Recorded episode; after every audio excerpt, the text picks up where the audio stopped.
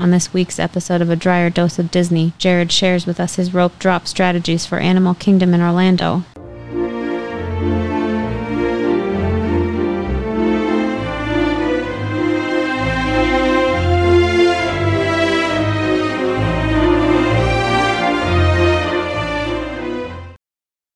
Welcome to another episode of A Dryer Dose of Disney. I'm your host, Jared Dryer, and we are wrapping up our first of the four episodes for Rope Drop for Disney out in Orlando with Animal Kingdom today. But don't fret, keep hanging on out there. Please click subscribe because next we will be going into rope drop strategies for Universal Orlando, and we will cover both parks on the same episode. And then we're going to hop all the way over to the West Coast out to Anaheim and into LA, and we're going to then give you rope drop episodes for both Disneyland California Adventure, and for Universal Hollywood. So we've got four more episodes coming after this one, all around rope drop. The series of eight episodes in total will give you exactly the tools that you need when you're going to the parks. So again, please click that subscribe button wherever you're listening to us. If you're out there in podcast land listening to us on Spotify or Apple Podcasts, it's real easy to click subscribe there. If you're doing it on YouTube, we do have a video format. Go ahead and click subscribe out on YouTube as well, and then you'll be notified every Tuesday when our our episodes drop for you. Uh, so we've got a lot of cool things coming after our rope drop episodes. We're going to be moving into the food and restaurant piece, which is honestly why we originally started this podcast we wanted to talk about the food and the best places to eat at Disney and Universal parks. And when we got started and started looking at our episode lineup, we said, hey, there's a lot of questions that a lot of our listeners are going to have around rope drop and how to uh, do reservations at the park. How does Genie Plus work and all those? So he said, let's get all those out of the way because those are really what a lot of people look at as the foundational knowledge when I'm going to the Disney parks. So we've already recorded those. You've probably already listened to them. And if not, go back and do check them out because we do give a lot of cool tips and tricks out there. But we knew once we got through the rope drop strategies, we would want to go into the food and into the restaurant piece of it, which is coming up next. Uh, so look forward to those because we're going to have a lot of really cool episodes. And we're not just going to cover just the parks. We're also going to cover downtown Disney, Disney Springs, City Walk, these other areas around the theme parks out there, both in LA and in Orlando. So you'll want to tune into those. So again, click subscribe.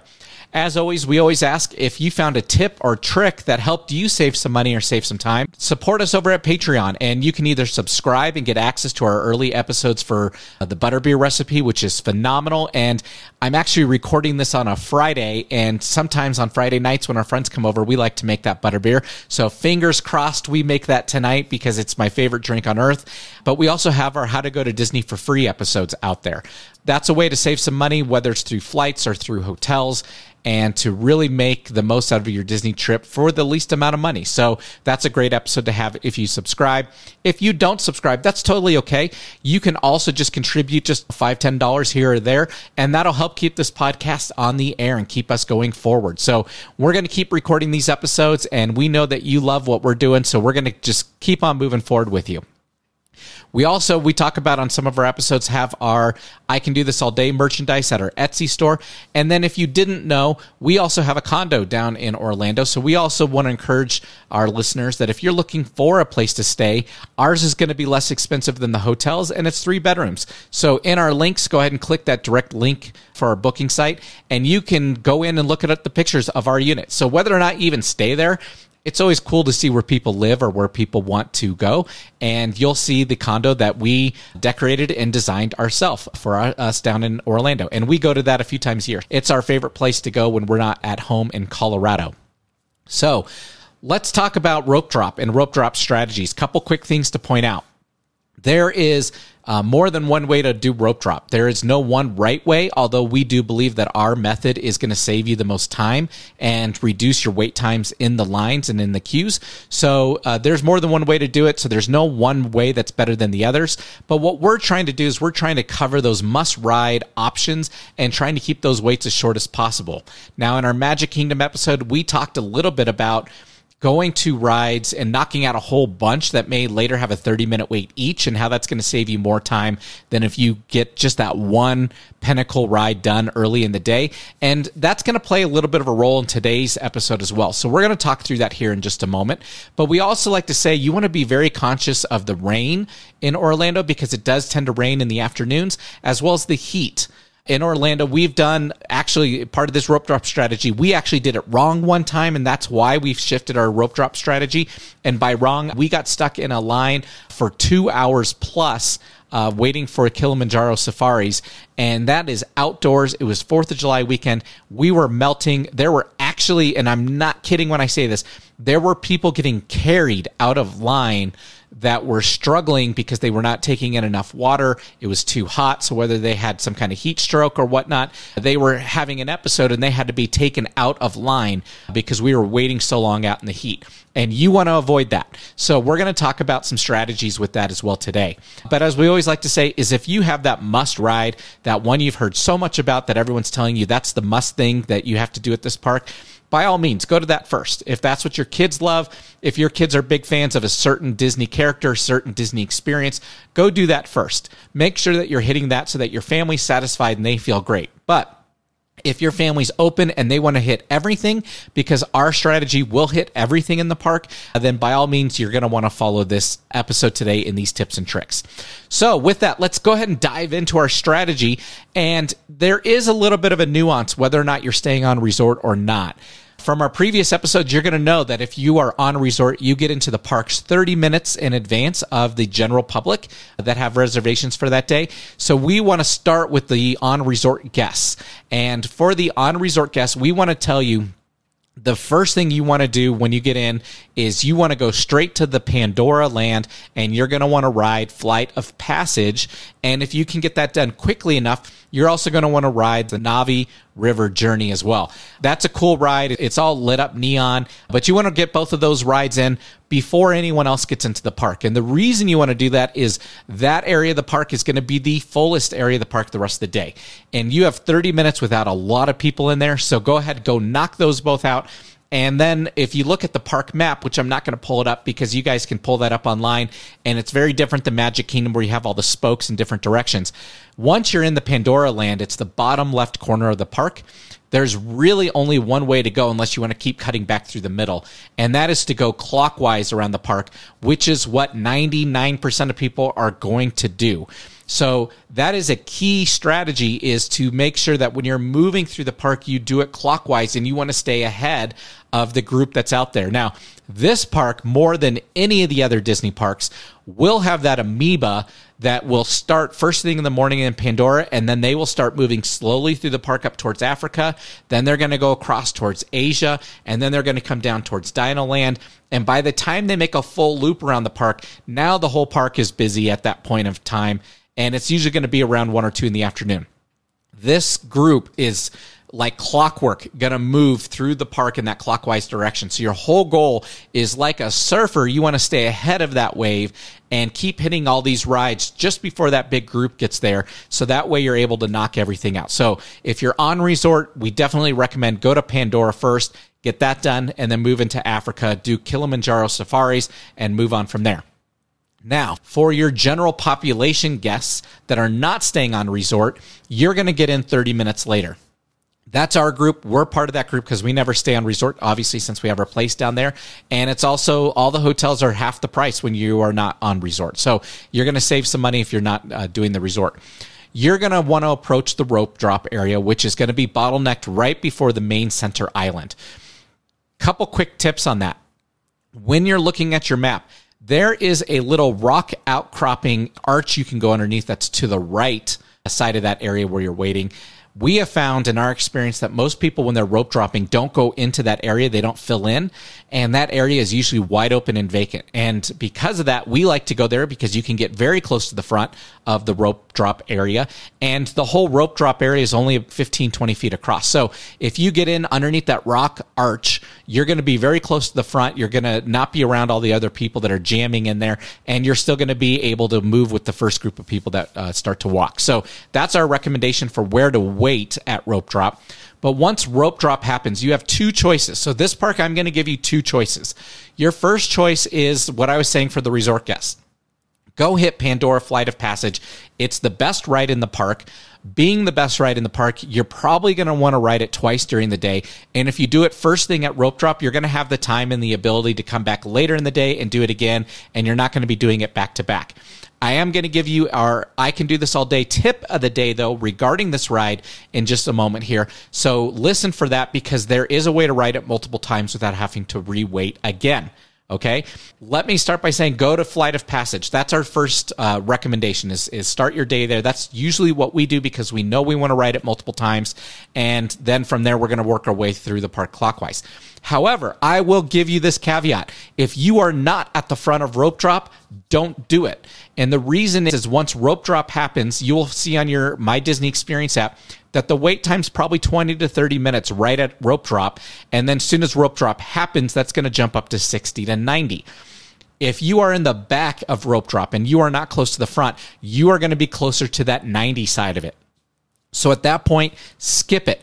Do not do flight of passage, which then takes me to my second recommendation or the second strategy is you can totally skip the whole Pandora land, go straight through the main island towards the back left towards Africa and start with Kilimanjaro safaris.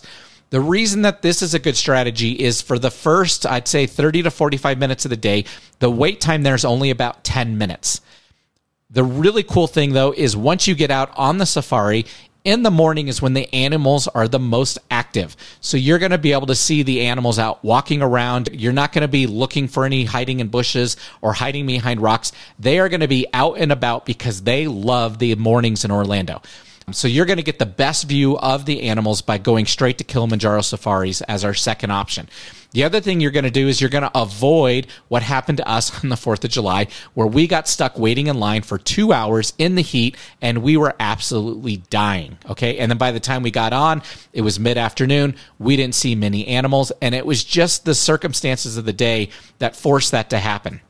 We started with a flight of passage. By the time we got over there, the wait time was about 40, 45 minutes. And we said, hey, we want to get ahead of this wave. Let's keep going. And we knocked out everything else in the park. And we finished with Kilimanjaro safaris. Because of that, we ended up waiting two hours.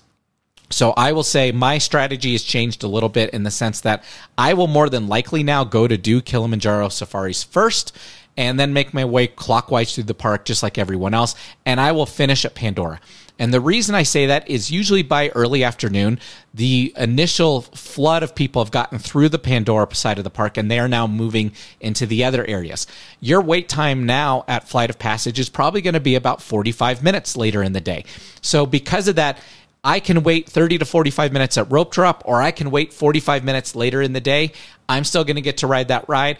It is worth it to go to Kilimanjaro Safaris and get that done and avoid the heat because the Pandora queue is indoors for Flight of Passage. So you're going to have AC in there. Now, once you go to Kilimanjaro Safari, so that is my recommended tip is to go there, do that one first. You're going to see better animal quality in the morning because they're going to be out.